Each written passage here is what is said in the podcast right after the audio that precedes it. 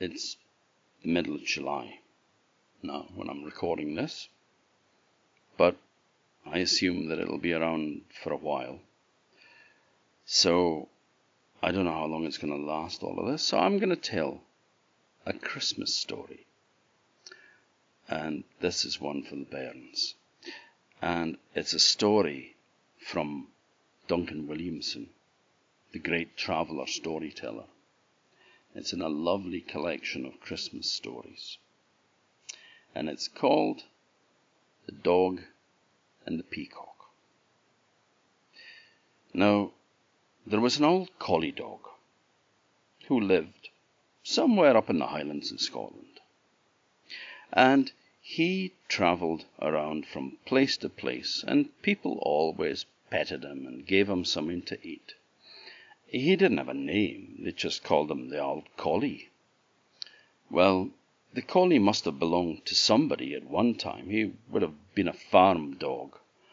But when he got to be a bit old, maybe a bit slow at the running, not as much good for rounding up sheep, then he got ignored and had wandered away to see if he could find somewhere that people would maybe feed him. And he found this little village. And he slept out in the woods, and he came in at night, and he wandered around, and people petted him and gave him something to eat. Now, there was one evening, the old collie had been lying sleeping, and he woke up and he was hungry. So he went down to the village. Now, he'd went around and around the village for about an hour, but there was no sign of anyone. Nobody fed him anything. You see, it was Christmas, and everybody was inside celebrating their Christmas. And they were feasting away, eating lovely things. And there was Christmas trees, and there was lanterns in the windows, all different colours, and it was beautiful. But nobody had any time for the old collie. So he decided to go and visit his friend the peacock. Now the peacock lived at a merchant's house. The merchant was quite wealthy, so he had his pet peacock and a peahen as well. But the peacock was standing up on top of a post, and he was looking at the moon, deep in thought, when the old collie turned up. Hello, peacock, he said. Ah, hello, old collie. How are you doing?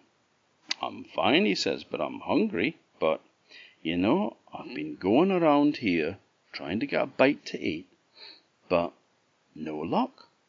Not a thing. Nobody's coming out to give me anything. Nah, he said, it's, it's because it's Christmas. They're all inside celebrating. Hmm. It seems a bit unfair, he says that we're out here and there and there. Aye, he says, it's just the way of it. So what are you up to? The collie asked the peacock. Ah, I'm just standing here looking at the moon, he said. Hmm, my wife, he says, uh, she's been sitting on an egg since summertime.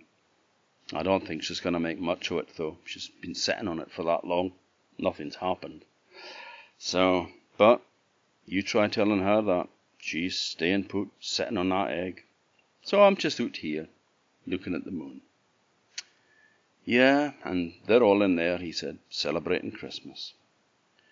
It's a shame, the peacock said, that, you know, some people have so much and then other people have so little, but, oh well, what can we do about it? Yeah, the collie said, I was thinking just the same thing myself, because I've got an old friend, the old widow woman that lives up on the edge of the village here. She's always very good to me. She's always got a bone for me if she's been making soup or whatever. She always, although she has very, very little herself, she always finds something to share with me.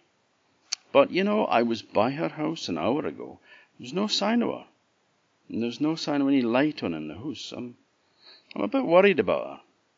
Yeah, says the peacock, I know her. She's a nice, nice old lady. I wish there was something that we could do for her.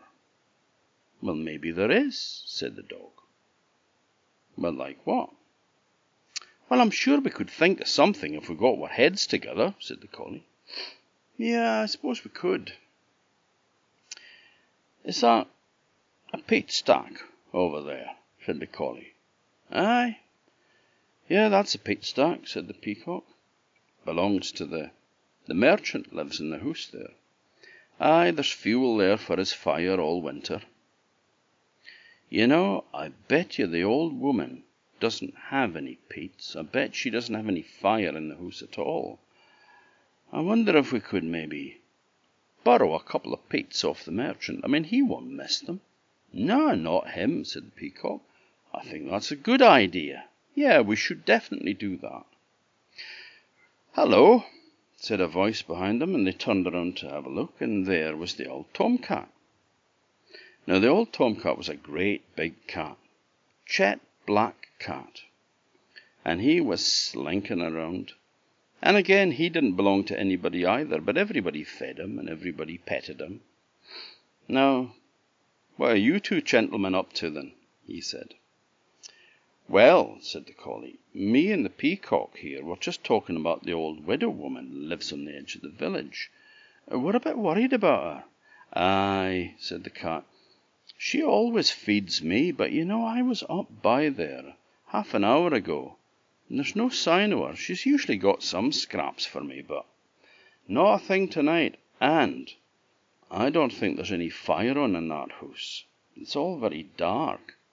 I think there's something wrong. Mm, that's what we were thinking too, said the peacock. So we've come up with a plan. I'm going to take a couple of the peats from the peat stack here up to her house. Ah, that's a good idea, said the cat. But what good is fire when there's no food in the house? Yeah, said the collie. Hey, I've got a plan. I always go up to the butcher's shop, said the collie, and I know a secret back way into the place. And he always leaves a bucket full of bones out there, and I always help myself to the bones. He doesn't do anything with them, so I always take them. And but you know he's got plenty of meat and sausages and stuff there, but I never touch them. But I'm sure he wouldn't miss a string of sausages if I took one for the old woman. That's a good idea, said the cat. Well, you know, it might be hard for you guys to believe, but us cats, you know, we have our secrets too, you know. And I know a secret back way into the fishmonger's shop. And he always leaves bones and heads in a bucket, and I help myself to those.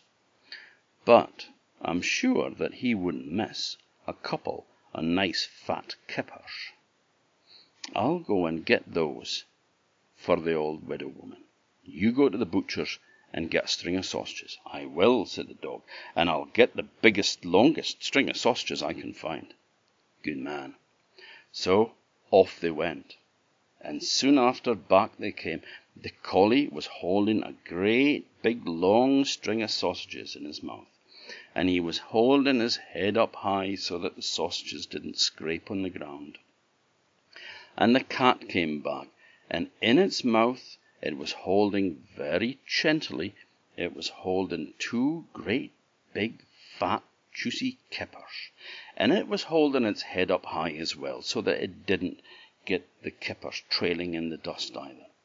And the peacock waddled over towards the peat stack, and it got two big peats, one under each wing, and they set off up the road through the village, past all the houses that were all filled with light and laughter and food and happiness and celebrating Christmas. And off they went up to the wee cottage that was at the edge of the village where the old widow woman lived. Now, around the garden of the old widow woman there was a hedge, and in the hedge there was a gate, and the gate had been left open. And when they arrived there, who should they see sitting on the gate but an owl? It's a great big tawny owl, which they knew, they, they knew him fine. Hello, they said. What are you off to tonight? And the owl looked down at them and, and said, To who? To who? To who? Well, to the widow woman. They said, We're going to visit. We're bringing her Christmas. You're bringing her Christmas? he said. I am a bit worried about her, you know, said the owl. She's in there and she's got no food, and I don't see any fire and no light in the house either. I've been worried about her. Well, we're bringing her Christmas, and it's going to be the best Christmas she's ever had, said the peacock. Yes, we're just heading in there right now, said the dog, with a mouth full of sausages. Well, I'll come too, I'll come too, I'll come too, said the owl and he jumped off the gate and he landed behind the cat and the dog and the peacock. And they walked up to the door, and the dog went forward and he went scritch scratch, scritch scratch, scritch scratch on the door. No answer. Nothing. So the dog went scritch scratch, scritch scratch, scritch scratch on the door again. And they could hear movement inside footsteps. And then the door opened, and it was the old woman, and she said, Oh, you poor wee things. I don't have anything to give you tonight, though, I'm afraid. But the dog trotted in, followed by the peacock and the cat and the owl, and the old woman closed the door behind them and went in. And they went over by the fire, and there was a kind of a fire on. It was just a just a few sticks and very little. It was glowing, but there was very little heat coming from it. The peacock opened its wings and it dropped down two great big peats. And then the dog very carefully placed the sausages down as well, and the cat laid down the kippers. And the old woman went, Oh, my children, my children, You've brought me my Christmas. Oh, who could have better friends than you, my little dears? And she broke up the peats and put them on the fire, and soon there was a fine warm glow, the flames licking around them, and the light was starting to fill the room, and it was warming up nicely. The old woman took the sausages and the kippers, and she went through to her kitchen and she started to cook them. Now, as they stood in the room there, the old dog was saying, You know, it's a shame. Poor old woman, she doesn't have a Christmas tree. But we can't do anything about that, I'm afraid. Everybody else has got a Christmas tree, but she doesn't. But what can we do? We don't have a Christmas tree. Ha I think you'll find we do, said the peacock. I've got a Christmas tree. You've got a Christmas tree? said the dog. Why, yes, of course. The finest Christmas tree in all the village. Maybe the finest Christmas tree in all of Scotland, it said, puffing out his chest with a bit of pride. Well, what do you mean? Ah, you'll see, he said. But I'll tell you what. Owl, You've come here tonight, but you don't have a present. So I want you to stand on this side of me by the side of the fire. And Cat, you sit at the other side, underneath me. And so the owl stood there and the cat stood there. That's fine, he says. You've got fine, big, glowing eyes. That'll do just perfect. And then, turning his back to the fire, he spread his beautiful, magnificent tail with all the jewels sparkling on it, and it looked just like a Christmas tree. And underneath it, on the one side, there was the owl, and on the other side, the cat, and the light from the fire reflected in their eyes, and it just looked like baubles hanging on a Christmas tree. And when the old woman came through with her two plates with the sausages in the one and the kippers in the other, she said, Oh, you've brought me a Christmas tree. Oh, that is so beautiful. That is the most beautiful Christmas tree I have ever seen. Who could have friends like you? she said. Now then, children, she said, let's share this Christmas feast between us. And so they all sat down, and they all ate a bit of the food that the old woman had. And then she told them stories, and they sat by the fire listening to her stories, and they were so happy, and it was the happiest Christmas that they could ever remember. But then, after a while, the old woman said, Well, children, she said, I'm getting tired now, so I think I'm going to be off to me bed. But thank you for giving me my Christmas. And it's the best Christmas I've ever had with my dear, dear, true friends. And so she opened the door, and out into the night went the peacock, and the old collie dog, and the tom cat, and the owl. And they all went past all the houses where all the celebrations were going on. People were still feasting and still having a great time. But they knew who had had the best Christmas in that village.